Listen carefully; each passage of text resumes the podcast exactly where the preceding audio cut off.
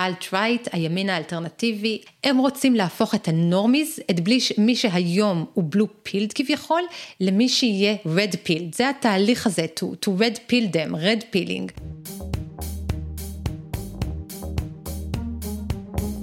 המצב הפוסט-אנושי, פודקאסט על טכנולוגיה, תרבות ורוח, עם דוקטור כרמל וייסמן.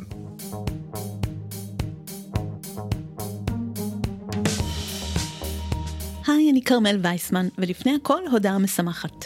יש לנו הזדמנות להיפגש.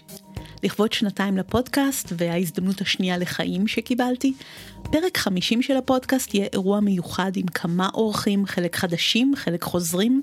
הוא יוקלט בלייב עם קהל בבר גיורא בתל אביב, וזה יקרה ב-9 ליוני 2022 כמובן, למי ששומעים את הפרק הזה בעתיד הרחוק, אז פספסתם.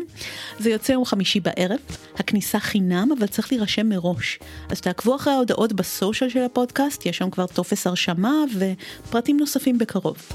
בינתיים, אנחנו היום בפרק 47, ובימים שבין יום השואה ליום הזיכרון והעצמאות. ובשנה שעברה בזמנים הללו דיברנו גם על השמרנות החדשה עם גדי טאוב, גם על קיואנון עם אדם קלינורון, וגם על מלחמות העתיד עם לירן אנטבי.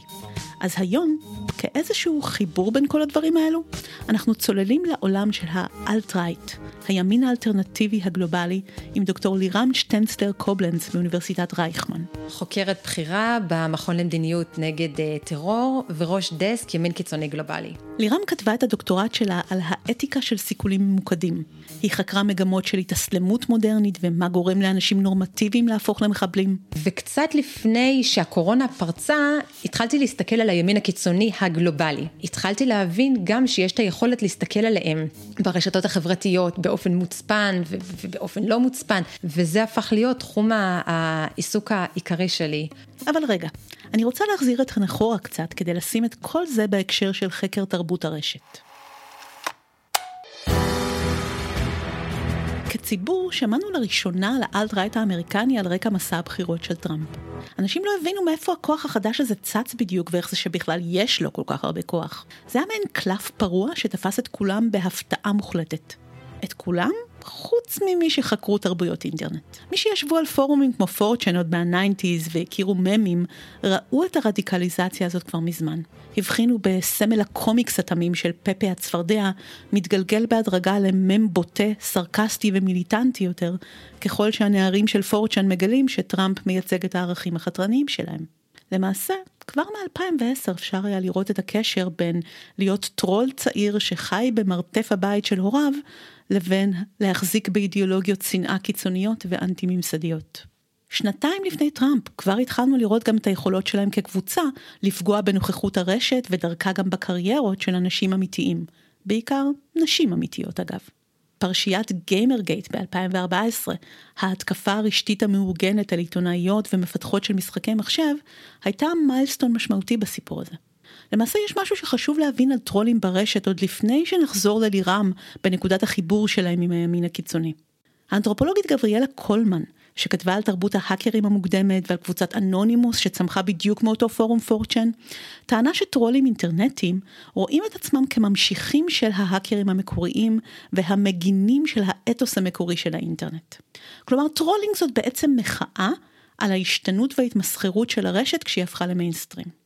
בעיניי זאת ראייה קצת חיובית מדי של מצב שבו יש קבוצה של אנשים שחושבת שהאינטרנט שייך לה, וכל קהלי המיינסטרים האלה, שזה אתם, שלא באמת מבינים בטכנולוגיה, אבל כן חיים את התרבות שלהם ברשת, בעצם הם פולשים שגילו את המחבוא הסודי שלנו והם באים להרוס לנו את הקסם שבו. אז trolling מאז ומעולם היה אקט של אלימות מילולית שמשולבת בהומור שנועד לזעזע, כי המטרה מלכתחילה היא ללגלג על חוסר הידע של ההמונים, להראות להם שיש פה תת תרבות שהם לא מבינים את השפה שלה ועדיף שהם יברחו. זה היה ככה עוד מראשית ה nineties, וזה כמעט תמיד הופנה בעיקר כלפי קבוצות של נשים, כי הן מייצגות את המיינסטרים ה newbie, הטירוניות האלה, כן? הלגלוג הזה פשוט הלך והקצין והפך להתלהמויות המוניות של אלימות מילולית, לאיומים אישיים וכל מה שאנחנו מכירים היום. חוקרת הטרולים וויטני פיליפס טענה שהטרולים של פעם היו יותר אידיאליסטים וזאת הייתה תת תרבות, אבל ה trolling של היום הוא באמת בעייתי, זה סוג של פריבילגיה שאיבדה את זה לגמרי. privilege gone berserk היא קוראת לזה. ובעיניה הדבר הזה לא מנותק מתרבות מדיה מיינסטרימית יותר שמעודדת ומרוויחה מדרמות כמו ביוש בטלוויזיה, פרובוקציות קיצוניות והצגה של נבלים כגיבורים. בנקודה מסוימת הטרולים באמת כנראה השלימו עם זה שהם איבדו את האינטרנט למיינסטרים והתכנסו לזירה של ה gaming. אז על הרקע הזה בדיוק מתרחשת גיימרגייט ב-2014, כתגובה לתחושה שמה, גם לכאן הגיעו הפמיניסטיות להרוס לנו את משחקי היריות ולתייג אותנו כתרבות גברית רעילה? אז אנחנו מדברים הרבה על האינטרנט בתור תת תרבות שולית של שנות ה-80, שהפכה תוך 15 שנה לתרבות המיינסטרים של כולנו. אבל אנחנו מדברים פחות על זה, שיוצרי התת תרבות הזאת לא בהכרח אהבו את הניכוס התרבותי הזה, והם נלחמו חזרה. מבחינתם, הם לא גברי אלפא. זאת מלחמת התגוננות של החלש מפני המיינסטרים שכל הזמן פולש לו לטריטוריה, למרות המחסומים הטכניים והתרבותיים שהם מנסים להציב. ומהתחושה הקורבנית הזאת נולדת בהדרגה אצל חלק מאותם גברים צעירים, זה ממש לא אצל כולם, כן? אידיאולוגיה רדיקלית יותר, שמתחברת לזרמים אחרים שרוכשים במקביל ברשת ומחוצה לה. עברנו בעצם מהעידן של בלי אינטרנט לעידן האינטרנט של שנות התשעים. למשל הלוח הראשון שהוקם היה סטום פרונט, פעם ראשונה שפעילי עליונות לבנה יכלו לבטא את עצמם, יכלו ליצור שיח עם פעילים אחרים ברחבי העולם. ובאמת, נכון לשנת 2015 מעריכים שהיה משהו כמו 300 אלף אנשים שהם ככה באתר הזה.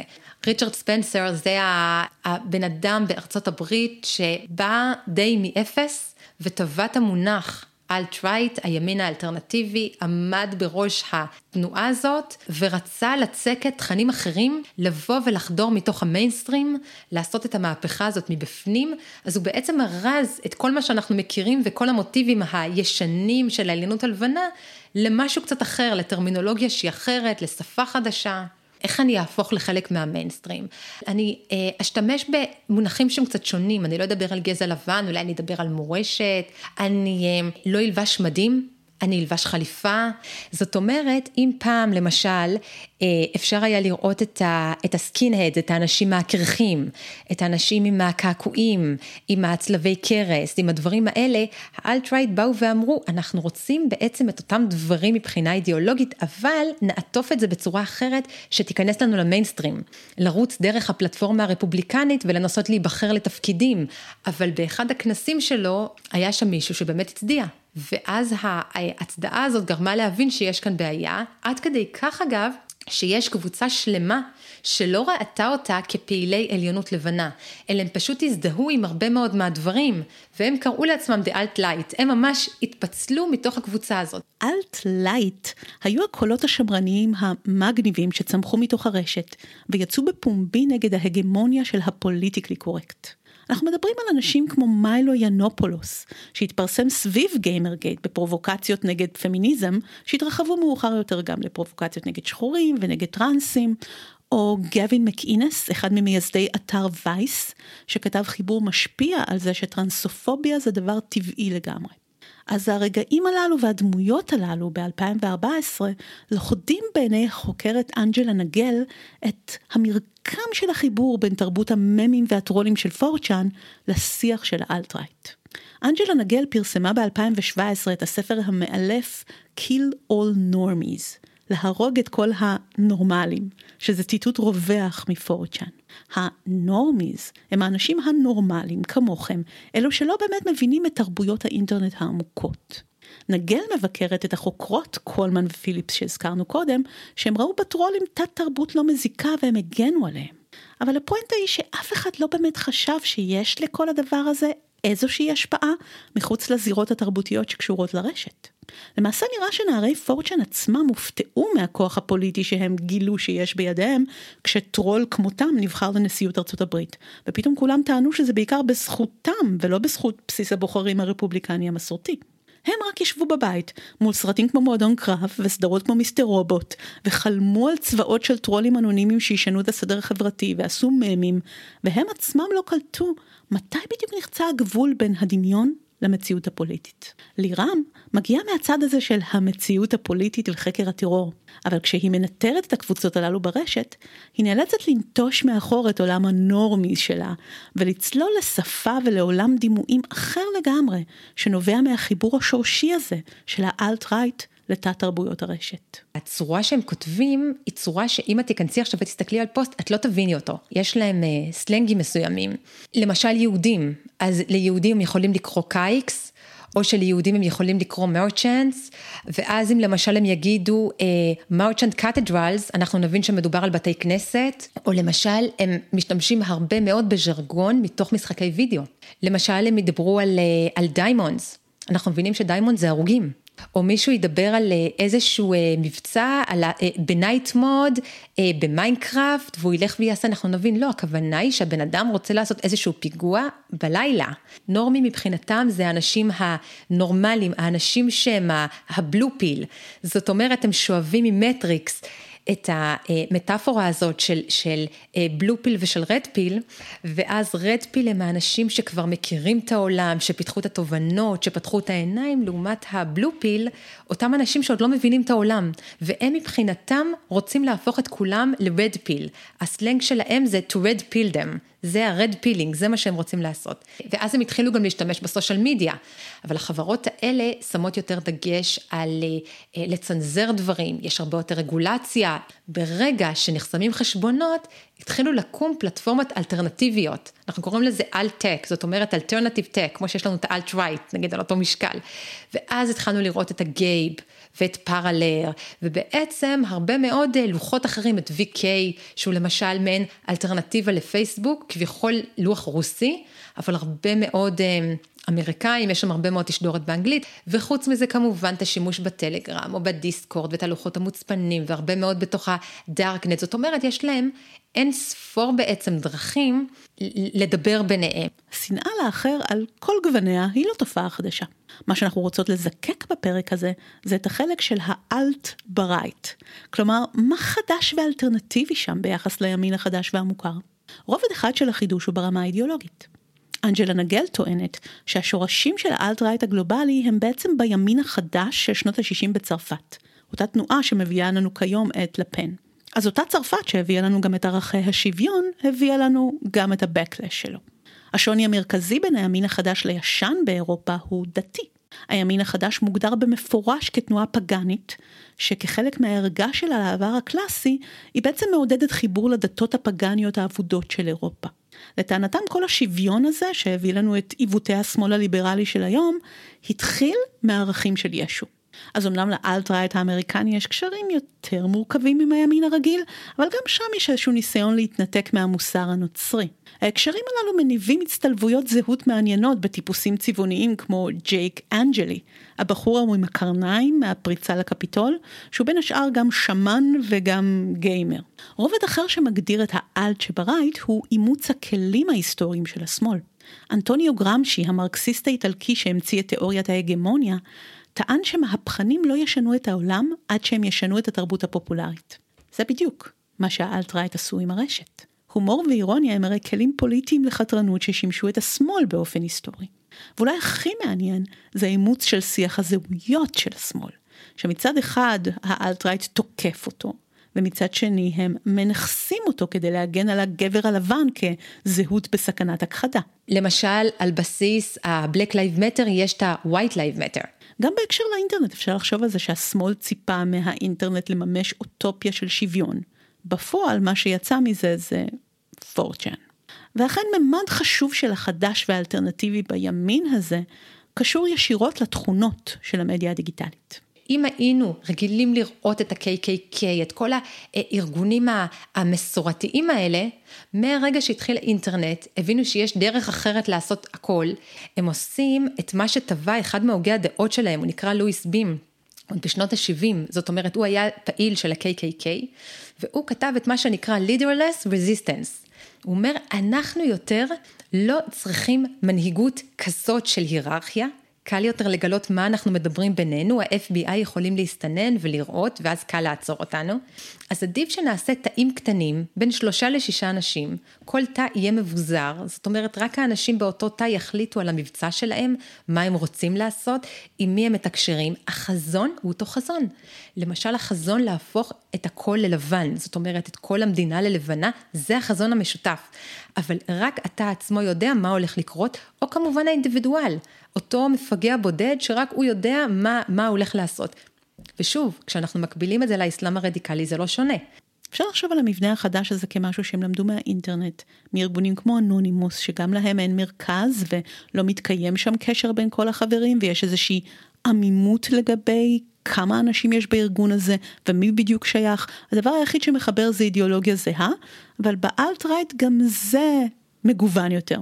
אחת הבעיות היא שאנחנו לא יודעים מה הכמויות. למשל, אם אנחנו רואים איזשהו אה, ערוץ אה, טלגרם, אפשר לראות את כמות העוקבים. מצד שני, גם כאן צריך לקחת בחשבון, שכמו שאנחנו רואים את הערוץ, יש יכול מאוד להיות שיש עוד אנשים, עיתונאים ו- ו- ואנשי ממשל, ו- שהם נמצאים בפנים ואתה לא יודע באמת את הכמויות. מה שכן, אנחנו כן יכולים להגיד שזה נמצא כמעט בכל מקום בעולם, פשוט בצורות שונות. זאת אומרת, אם בארצות הברית אנחנו פחות יכולים לראות מפלגות של ימין קיצוני, אבל זה בגלל צורת הממשל.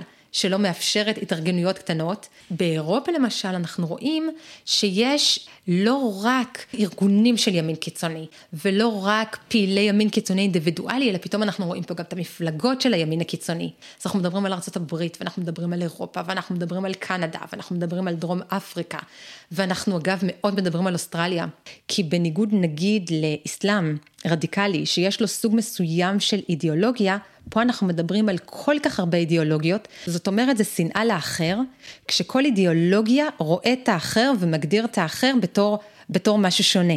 אחד הוא בעצם שונא נשים, ואחד יכול לשנוא יהודים, ואחד שונא שחורים, וכל אחד הוא נגד משהו אחר, ומישהו אחר בכלל לא רוצה לשלם מיסים. ארגוני עליונות לבנה הם כמובן מה שרוב האנשים מכירים. בתוכם יושב זרם שהוא אפילו עוד יותר מהפכני, שנקרא אקסלריישניסט, הזאבים הבודדים. שאת רואה, שעשו את הפיקודים הענקיים בקרייסט צ'רץ' בניו זילנד, בנורווגיה, אנדריאס ברייביק, אלה שעושים את הפיגועים הגדולים, הם שייכים לזרם הזה, שפשוט רוצה לראות את המלחמה הקדושה, ככה הם קוראים, כדי להרוס את החברה שהם רואים כמקולקלת. זאת חברה שמאמינה בגלובליזם, היא מאמינה בפלורליזם, היא מאמינה במגוון דעות, היא מאמינה במהגרים. הם לא רוצים את כל זה. הם רוצים להרוס את החברה הזאת ולהקים חברה אוטופית. האקסלריישניסט אומרים, ממילא הולך לקרות משהו, אנחנו כבר רוצים שזה יקרה. אנחנו, הם קוראים לזה אה, the day of the rope.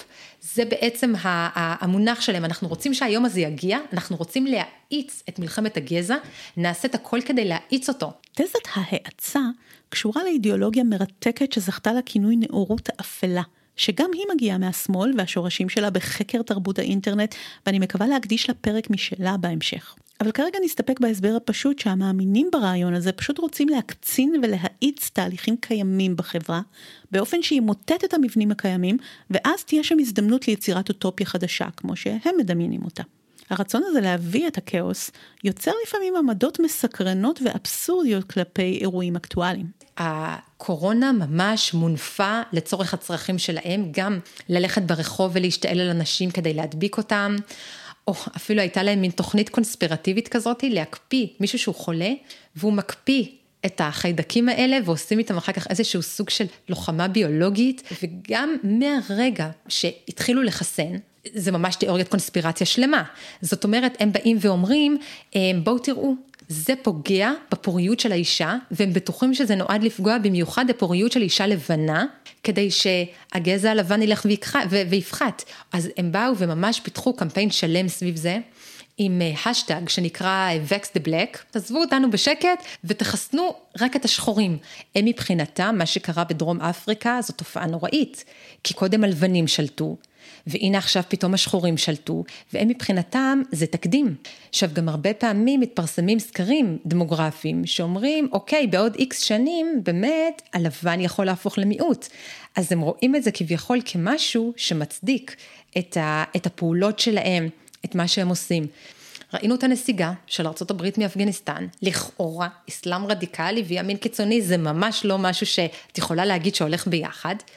אבל פתאום הייתה תופעה נורא מעניינת, והתחלנו לראות הרבה מאוד פוסטים שמדברים בשפחו של הטליבן. ואמרנו, רגע, מה, מה קורה כאן בעצם? איך יכול להיות? ואז ראינו שכל קבוצה אידיאולוגית תומכת בטליבן מהסיבות שלה. למה למשל אה, האינסלס, אלה ששונאים את הנשים, באו ואמרו, תסתכלו, שם הם מכריחים את הנשים לחיות תחת חוקי השריעה. אנשים ילכו עם כיסוי ראש, אסור להם לשים לק, הם לא ילכו לבית ספר, ישימו אותם מחדש בשוליים של החברה, זה בדיוק מה שאנחנו רוצים. אפילו ראינו סקר שהם פרסמו בלוח שלהם, זה לוח רק של אינסס כמובן, האם אתם מעדיפים לחיות במדינה מערבית או במדינה תחת חוקי השריעה? רובם העדיפו לחיות במדינה תחת חוקי השריעה, אבל אנשים יהיו בדיוק כביכול במקום שמגיע להם בחברה. פעילי הלאומנות הלבנה אומרים תסתכלו, רק להם יש את האומץ. רק הם באו ועשו את המהפכה הזאת שאנחנו כל כך רוצים. הם טבעו לעצמם מחדש את המדינה שלהם, את המולדת שלהם. גם אנחנו רוצים לתבוע לעצמנו מחדש את המולדת שלנו. מישהו אנטי ממשלתי בא ואומר, תסתכלו, הם הולכים עם רובים. גם אנחנו רוצים להיות עם רובים. הם לא משלמים מיסים, גם אנחנו לא רוצים לשלם מיסים. ואז אבל התופעה המדאיגה, שהתחלנו לראות ממש אשטגים, שאומרים למשל one team, זאת אומרת אנחנו רוצים להיות כמוהם, אנחנו רוצים להיות איתם, ואז נשאלת השאלה האם הם באמת ילכו וילמדו מהטכניקות שלהם. הם אומרים, אנחנו היינו רוצים לייצא את המהפכה הזאת שלהם, כמו שהם עשו, לכל מקום אחר כמהפכה לבנה למשל.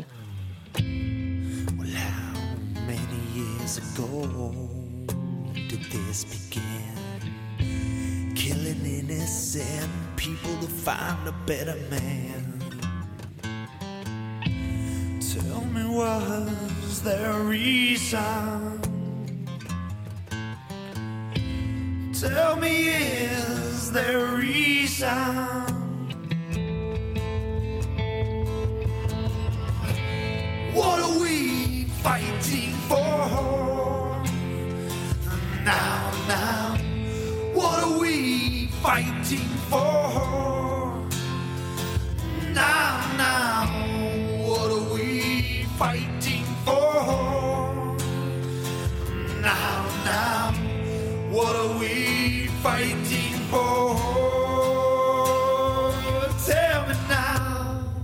תודה לדניאל טיילר פונקי, זיכרונו לברכה, על השיר What are we fighting for, על מה אנחנו נלחמים, מאלבום Full Moon Rising.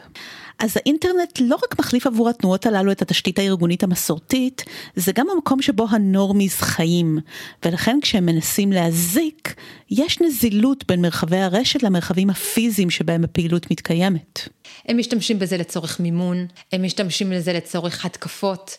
ההתקפה יכולה להיות או בתוך מרחב הסייבר ויכולה לשמש לצורך דיבור על התקפה, אבל זה יהיה מחוץ למרחב הסייבר.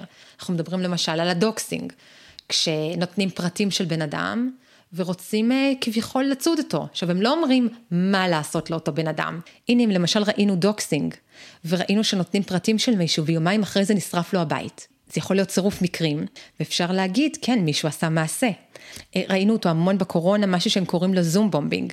ברגע אפילו שבית כנסת אה, או מרכז קהילתי יהודי מקיים איזשהו סשן של זום ויש את ה password להיכנס, הם נכנסים והם אה, עם צלבי קרס והם מפריעים באמצע וצריך לסגור את הסשן. הרבה פעמים הם גם מדברים על דברים שהם רוצים לעשות בעולם האמיתי. ביום כזה וכזה ושעה כזאת וכזאת, אנחנו רוצים להוציא פעולת מחאה משותפת. אנחנו רוצים להוציא מצעד משותף, ובאמת אנחנו יכולים לראות אחר כך דברים שהם העלו בטלגרם ובמקומות נוספים, שזה קרה. אבל הדבר המשפיע והמעניין ביותר לדעת לירם, מתרחש בעצם ברמה של ההפצה. איפה שהתכונות של המדיה הדיגיטלית מהוות חממה לרדיקליזציה. יש כמובן את הרמה הטכנית, שאני אכנה אותה גזלייטינג אלגוריתמי. אם במקרה נתקלתם בסרטון עם מסרי alt-right ביוטיוב או בטיק טוק וצפיתם באחד או שתיים כאלה, הלך עליכם. האלגוריתם יפיל אתכם למחילת ארנב ולא יפסיק להראות לכם דברים דומים עד שתחושת המציאות שלכם תשתנה.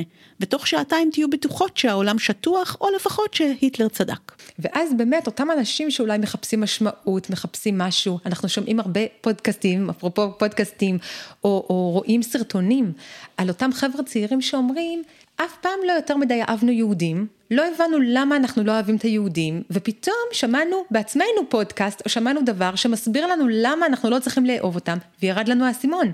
למשל קראתי פוסט של בן אדם שאומר, אני תמיד הייתי אה, נורמי, אני הייתי בלו פיל, אני לא הבנתי את העולם, אני חשבתי שמלחמת העולם השנייה הייתה דבר רע, אני חשבתי שאדולף היטלר היה דבר רע, ופתאום מה שקרה זה שנחשפתי לאיזשהו סרטון, וראיתי את הסרטון מנקודת המבט של היטלר, ואז הוא אומר, זה פתח לי את העיניים, ולנוחות שלכם אני מצרף כאן את הסרטון הזה.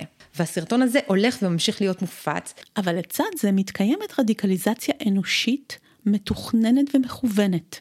שאחריה לירם עוקבת. עכשיו אנחנו בדיוק רואים וכותבים מאמר על כל הנושא הזה של וידאו גיימינג, איך הם לוקחים את הפלטפורמות, ודרך הפלטפורמות האלה, ילד, אני קוראת לזה ילד, זה נער, בן 14, בן 15, יכול לבוא, אולי יחשוב שהוא נכנס למשחק של ימין קיצוני. בעצם זה יהיה אה, יריות באיש שחור ברחוב, או ביהודי ברחוב, או בכל דבר כזה, ופתאום דרך זה הוא גם יכול לשמוע מישהו שמדבר ומספר לו על מה הולך לקרות בעולם, ודרך זה הם אפילו אוספים תרומות, כי הם יכולים להגיד לנער הזה, בוא, אם תשלם אה, אפילו מעט כסף, שלושה דולר או ארבעה דולר, ניתן לך מנוי כזה, או נעשה דבר אחר. עכשיו, זה לא נגמר בזה. מה שהם עושים, הנטייה היא לקחת איזשהו אירוע שקורה, ולמנף אותו. כמו שלמשל דיברתי על הקורונה, גם מהרגע שהתחילו לחסן, הם רצו להיעזר, וממש אפשר לראות אותם כותבים ומדברים, בכל התנועה הזאת של מתנגדי חיסונים, ולבוא ולהפוך אותם לרדיקליים יותר. הם אומרים, הנה, זה בדיוק הזמן, הם לא אוהבים את הממשלה, הם נלחמים נגד הממשלה, אנחנו נראה להם כמה הממשל הזה הוא לא טוב, כמה הוא פועל נגדם, כמה הוא מדכא אותם, כמה הוא לא בסדר כי הוא לוקח מהם את הזכויות שלהם. נחדור ללוחות שלהם ולדברים ולסושיאל מדיה, ונשכנע אותם שרק הדרך שלנו היא הדרך הנכונה, או שהם הולכים למשל למחאות, ואז הם יכולים, יש שם הרבה תקשורת, אבל אז הם גם יניפו כבר שלטים שלהם תוך כדי. ראינו את זה למשל גם אחרי השישי בינואר. טראמפ הפסיד בבחירות, והאוהדים שלו ניסו אה, למנף וניסו כן להביא אותו לבית הלבן, זה לא הצליח. דווקא פעילי הלאומנות הלבנה הרדיקליים יותר ראו את זה בתור מצב שבו הפעילים האלה מאוד פגיעים. הם מאמינים שהבחירות נגנבו, הם מאמינים שמשהו שם היה מושחת, ואז פשוט ראינו פוסטים ברשתות החברתיות אה, שבאו ואמרו, תתחילו לכתוב ברשתות של אוהדי טראמפ, בדפים של אוהדי טראמפ, אה, סיסמאות כמו איזה מדינה לא טובה, הנה תסתכלו איך הפסדנו, תראו, ודרך זה להתחיל להעביר אותם רדיקליזציה, שיהפכו ממש להיות אה, פעילי עליונות לבנה. והם גם הסבירו איך עושים את זה. אל תפרסמו תמונות של היטלר, אל תפרסמו מימים כאלה נורא נורא אנטישמיים, תעשו את זה בצורה שתהיה יותר רכה, ורק אז לאט לאט, אחרי שאנשים יתחילו להשתכנע מה קורה ושרק אנחנו יכולים להיות הפתרון ולעזור להם, תתחילו באמת אה, להקצין עוד יותר את הרדיקליזציה. כי אותם פעילי לאומנות למשל, אלה שמאמינים, האקסלריישניזם, אלה שמאמינים בלעזור אה, לקדם את מלחמת הגזע, באים ואומרים בואו תגידו שהצבעה לא תעזור. זאת אומרת, בחירות לא יעזרו. והנה, תגידו לאותם פעילים, אתם רואים, היו בחירות, הבחירות האלה מושחתות, הם נתפרו, הם לא, הם לא באמת משהו שעזר. תהיו איתנו, אנחנו יודעים איך להביא את זה, אנחנו יודעים איך לייצר את השינוי. הספר Kill All Normies של אנג'לה נגל בעצם מספר לנו את סיפור הרדיקליזציה של חלק מהטרולים והממיסטים לאנשי אלט-רייט. נגל מתארת את ההומור בפורצ'ן הולך ומשחיר עד שהוא פוגש באידיאולוגיות של שנאה ברצינות. היא מתארת את המקומות שבהם חלק מהנערים שנותרו בתולים אבל חשופים ברשת לפורנו קיצוני, מתעלים את התסכול שלהם על הפער הזה לכדי כעס אלים כלפי המין הנשי. זה מה שנקרא אינסלים, involuntary celibants, בתולים בעל כורחם. אני מאוד ממליצה לראות גם את סרט הדוקו Feels Good Man, שמספר את הגלגולים של דימוי פפה הצפרדע ומדגים בצורה מאוד מדויקת את התהליכים הללו ואיך הם התרחשו בפורצ'אן. אבל כאמור לירם רואה שלא תמיד מדובר בתהליכי הידרדרות והקצנה טבעיים, אלא במהלכים מחושבים ומתוכננים. אחת מצורות הרדיקליזציה ברשת כיום עוברת גם דרך משפיענים. יש למשל איזשהו בחור, מכנה את עצמו ג'יפסי קרוסודר, זה השם שלו ברשת, יש לו הרבה מאוד עוקבים, הוא אומר להם, ביום הזה והזה, בשעה הזאת והזאת, תתחילו ב raid, אחרי או בן אדם מסוים, או, או ארגון מסוים, זה יכול להיות ארגון יהודי, זה יכול להיות ארגון אחר, ארגון של שחורים, זה יכול להיות אנטיפה, זה יכול להיות Black Lives Matter, תפרסמו, תפיצו את הפיד שלהם ממש במודעות נאצה, עד כדי כך שהם אפילו יצטרכו לסגור את החשבון שלהם. ותיידעו אותי חזרה שאכן עשיתם את זה. אז הוא יודע בדיוק מי עשה את זה. ואז אותם אה, עוקבים שלו, אומרים לעוקבים שלהם, אנחנו קוראים להם נגיד followers, זאת אומרת לכל ספורטר יש followers, גם על אותה יום ועל אותה שעה ומה הם צריכים לעשות. ובעצם זה גדל וגדל לשרשרת של כל כך הרבה אנשים. ואנחנו רואים את זה בשימוש אפילו באפליקציות שאולי אנשים פחות מכירים אותם, למשל אה, האפליקציה שנקראת אומגל. שזה כמו אה, אה, לדבר עם אנשים זרים, אתה לא יודע עם מי תדבר, אז ברגע שאותו בן אדם, אותו ג'יפסי למשל, בעצם הוא, הוא בא ואומר, אוקיי, אני אתלבש או במדים של נאצי, או אפילו כמו ג'וקר, והוא מתאפר כמו ג'וקר והכל, הוא גם מפחיד את אותו בן אדם, וגם מנסה לאט לאט בדיבורים להוציא ממנו מידע. אה, זה יכול להיות למשל, ראינו בחור שהוא חשב שהוא גם יהודי וגם גיי, והוא ניסה להוציא ממנו את הסנאפצ'אט שלו ואת המספר ואת הכל. אמר לעוקבים שלו תוך כדי ככה וכתב להם, אתם רואים, אתם מקשיבים, תכתבו מהר את הפרטים, והוא דובב את הבחור, ואז הוא אמר להם, אוקיי, תתחילו. זאת אומרת, אתם אמורים להתחיל ב raid והם מדווחים לו. עכשיו, אם אנחנו למשל משווים בין אסלאם אה, קיצוני לבין הימין, למשל הקיצוני, אנחנו יכולים לראות שמי שמשפיע באסלאם זה ה scholars האלה שהם חכמי דת לדוגמה, כל אלה שכותבים את הפתוות. פה אנחנו רואים אנשים שהם אה, יכולים להיות אפילו פעילים לשעבר של איזה ארגונים שכתבו משהו שמאוד השפיעו על אחרים, אם זה לואיס בים או אם זה וויליאם פירס שכתב את אה, The Turner Diaries למשל, מין משהו אפוקליפטי כזה שדיבר על uh, כמו ארגון שהוא נגד הממשלה, לוקח מכונית תופת ומציב אותה לפני בניין ממשלתי, ובעצם הורג דרך זה באמצעות פצצה הרבה מאוד אנשים. טימותי מקווי, מי שעשה את הפיגוע באוקלהומה, שביצע את הפיגוע הראשון בעצם מבית, זאת אומרת הוא אה, נתין אמריקאי, והוא ביצע פיגוע בתוך ארצות הברית, הוא הושפע. מהדבר הזה. ברנטון טרנט למשל, המפגע מקרייסט צ'רץ' מניו זילנד בשנת 2019, הוא בעצם מאפשר לנו לראות את ההשפעה הכל כך גדולה שיש למרחב הזה של הסייבר, כי הוא כתב מניפסטו, כמו הרבה מאוד מפעילי ימין קיצוני שהם מפגעים בודדים, ובמניפסטו שלו הוא כתב את זה כשאלת תשובה, שאלת תשובה, שאלת תשובה, הוא כביכול ראיין את עצמו וענה. ובין היתר הוא שואל שם למשל, מה השפיע עליך ואיך השפיע עליך? אז הוא אומר, השפיע עליי האינטרנט. זאת אומרת, קראתי הרבה מאוד אידיאולוגיה באינטרנט. אחר כך הוא אמר שמאוד הושפע ממשחקי וידאו. באינטרנט. שוב, אז אנחנו מבינים עד כמה משחקי וידאו הם משפיעים. והוא ציין שמות של אנשים מפגעים בודדים שמאוד השפיעו עליו.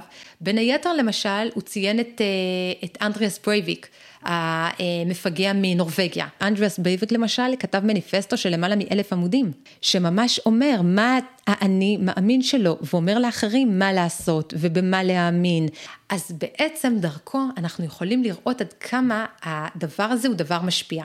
דבר נוסף, יש להם מעין טבלה, נקראת scoreboard, שהיא אה, מציינת את השם של המפגע, את התאריך של הפיגוע, איפה בוצע הפיגוע, כנגד מי בוצע הפיגוע, נשים, שחורים, מי היה, לטינים, כל דבר. אה, כמה אנשים הוא הרג וכמה אנשים הוא פצע. והם עושים מעין תחרות, מי שהרג יותר אנשים הוא כביכול מטפס ככה בצמרת עד שהוא מגיע למקום הראשון. טימותי מקווי לדוגמה, עשה באמת את, הפיגוע הכי הכי גדול, הרג 168 אנשים, והוא כביכול ניצב מבחינתם המקום הראשון. כל הסיפור הזה מגיע לשיאו בשישי לינואר 2021. לירם טוענת שאירוע הפריצה לקפיטול שאירע ביום הזה נתפס בעצם כברבור שחור, זה היה ה-9-11 של האלטרייט. אבל בפועל זה היה יותר כמו מלחמת יום הכיפורים שלנו. הכתובת הרי הייתה על הקיר של פורצ'אן מזמן, אבל הנורמיז כנראה סירבו להאמין למה שכתוב בה. עד יוני האחרון, יוני 2021, לארצות הברית לא הייתה אסטרטגיה, בעצם אסטרטגיה כתובה להתמודדות עם הטרור מבית. ממשל ביידן, לראשונה, פרסם אסטרטגיה שבאה ואומרת, אוקיי, יש צורך להתמודד עם מה שנקרא טרור מבית. ככל הנראה ההבחנה הזאת הגיעה בגלל השישי בינואר. רק אז בעצם נפל האסימון, כמו שראינו שהאסימון נופל אחרי אירועי ספטמבר 11, א', היה כאן סוג כנראה של פספוס מודיעיני. כי אנחנו למשל בניטור ראינו את הלוחות, ראינו שהם קוראים אחד לשני לבוא גם במיליציות שהן יותר מפוזרות, ראינו שהם מאוד נענים לציוצים של טראמפ. ולקריאות של טראמפ, זאת אומרת, הם אומרים, Oh, come to daddy, we got march orders, זאת אומרת, ממש ראינו את המימס הזה, את פאפה הצפרדע, כמו שאת אומרת, שככה עם הנשק מוכן, ואפילו יום לפני שזה קרה, כבר אז פרסמתי טור דעה מסוים שאומר, אוקיי, זה הולך לקרות, זה, זה משהו הולך להיות, קראתי לזה הקרב על דמותה של ארה"ב, כי הייתה הבנה שדבר כזה עלול לקרות, אבל הם היו שרויים בסוג כזה של קונספירציה. קונספציה. בדיוק, בדיוק, של כביכול משהו, יש פה, זה לא יכול להיות, ראינו, אבל בסדר, זה אנשים מהשוליים, זה משהו זניח יותר, ושוב, יש שיבואו ויגידו, אבל לא קרה כלום. הצליחו למנוע ו- ו- ולא מתו, והנה, וכבשנו מחדש והכל בסדר. אבל אני למשל באה ואומרת, היה כאן מעשה. המיעוט הזה כביכול הבין שיש לו כוח. הרבה פעמים עכשיו אנחנו רואים אותם באים ואומרים, אנחנו אולי כן צריכים להתחיל להתאגד קצת, ולהתחיל להיות ביחד.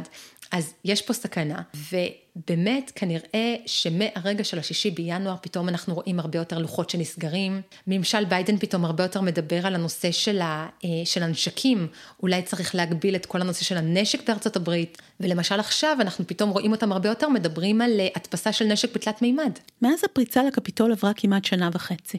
אני מבקשת מלירם, לסיכום, להעריך איפה הדברים עומדים כרגע ולאן זה הולך בעתיד הקרוב. אם בעבר אנחנו היינו בריכוזיות מאוד מאוד גדולה, ואז עברנו לביזוריות מאוד גדולה של הימין הקיצוני, למפגעים הבודדים ולדברים האלה, עכשיו לאט לאט דווקא אנחנו מתחילים לראות איזה שלב כזה של בין לבין, ובעיקר מאז השישי בינואר יש את ההבנה שחבירה ביחד זה כוח, שכן אנחנו רוצים לחלוק במודיעין ובידיעות ובאסטרטגיות אולי משותפות ככה מפעם לפעם. אנחנו רואים יותר את האנשים שמקימים ערוץ טלגרם, והם לא מנהיגים של ארגון, אבל גם מודרייטר של ערוץ טלגרם הוא מישהו מאוד נחשב בחברה. עוד, אני חושבת שלאט לאט יהיה קצת יותר קשה לנטר אותם.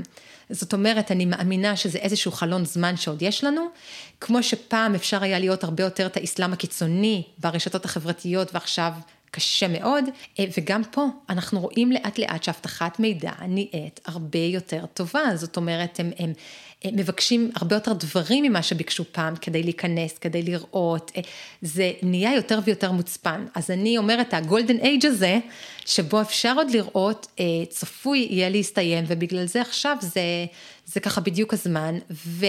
אם ממשלות שונות ישתפו פעולה, אפשר יהיה להביא להצלחה הרבה יותר גדולה של אה, דעיכה של, ה, של הימין הקיצוני, זה רק באמצעות שיתוף פעולה בין מדינות. ה alt-right הוא רימיקס ייחודי של מאפייני ימין ושמאל, של ערכים ואוטופיות ישנות עם מדע בדיוני, תרבות פופולרית עכשווית וטכנולוגיות חדשות. וזה דבר שמתאפשר רק בעידן פוסט-מודרני, אבל השורשים שלו הם בעצם בחיבור שבין פוטוריזם והאצה לפשיזם ומלחמה. חיבור שהתרחש כבר לפני מאה שנה באיטליה, והקדשנו לו את פרק 5 בפודקאסט. בנוסף, כל הדבר הזה מתרחש גם בעידן פוסט-אנושי. עידן שבו נער צעיר יכול להתגלגל בטעות לחיות בתיבת תהודה של שנאה, ולפגוע נורא בקלות באמצעות קליק קטן בגופים אחרים ממשיים, בלי לחוש על בשרו את ההשלכות. זה עידן שבו הגבול בין מילים למעשים קורס, ופנטזיה אינדיבידואלית, או סתם בדיחה באינטרנט, עשויה להתגשם פתאום כפעולה קולקטיבית במרחב הפיזי. אידיאולוגיות קיצוניות זה לא דבר חדש, אבל לרוב הן נותרו שוליות. המדיה הדיגיטלית עם תכונת הזנב הארוך שלה, מאפשרת כיום למיעוטים למצוא אלה את אלה, לצבור ביטחון ולחוש לגיטימציה, וגם נותנת בידיהם כלים להפוך לרוב, להתפשט, לגייס, לצמוח. כתרבות שוליים שהפכה למיינסטרים בעצמה, נראה שתרבות האינטרנט מסוגלת לקחת אידיאולוגיית שוליים ולהפוך אותה לנורמטיבית יותר.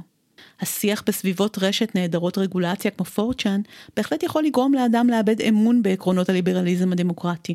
ואולי זו בכלל הייתה המטרה. אולי כל הדבר הזה זה ניסיון trolling אחד גדול שאיבד שליטה. Kill All Normies של אנג'לה נגל הוא בעצם כתב אישום של פורצ'ן, הטרולים והאלט-לייט, על זה שהם זעקו זאב זאב ועשו פרובוקציות ברשת, נתנו כסות קולית וסקסית לשיחי שנאה, עד שהם משכו את הזאבים האמיתיים מחוריהם. ולכן הם לא יכולים להתנער מהאחריות למפגעים הקיצוניים ביותר שיצאו מקרבם. בניגוד לדאעש והטליבן, האוטופיות הפשיסטיות של האלט-רייט הם לא באמת ניסיונות לשחזר איזשהו תור זהב מדומיין בעבר. הם עולמות חדשים, שקמים על חורבות הפוסט-דמוקרטיה, סטייל סיפורה של שפחה, ובמובן הזה הם עשויים להיות גרועים ומדכאים יותר מכל תקופה היסטורית לפני המודעות לשוויון. הייתי רוצה להגיד לכם שזה יהיה אירוני אם התקוות האוטופיות שתלינו בטכנולוגיה הדיגיטלית יסתיימו בעולמות מדכאים כאלה. אבל אם ניזכר בפוטוריזם האיטלקי הפשיסטי, אז זאת רק הטכנולוגיה כנראה שמסוגלת להאיץ אותנו לתוך עולמות כאלה. אז אולי אין באמת ברבורים שחורים בעולם שלנו. זה רק אנחנו שבולעים שוב ושוב את הגלולה הכחולה במטריקס, ושוכחים שהכתובת כתובה על הקיר, כבר מזמן. עד כאן להפעם. תודה ללירם שטנצלר קובלנץ. ובואו לבקר אותנו ב social של הפודקאסט כדי להירשם לאירוע live ב-9 ליוני, וגם לצפות בקטע וידאו מעניין על QAnon שאני אעלה בסוף השבוע, שלא נכנס לפרק מסיבות טכניות. נשתמע בפרק הבא עם נושא אחר לגמרי ומרתק לא פחות. thank you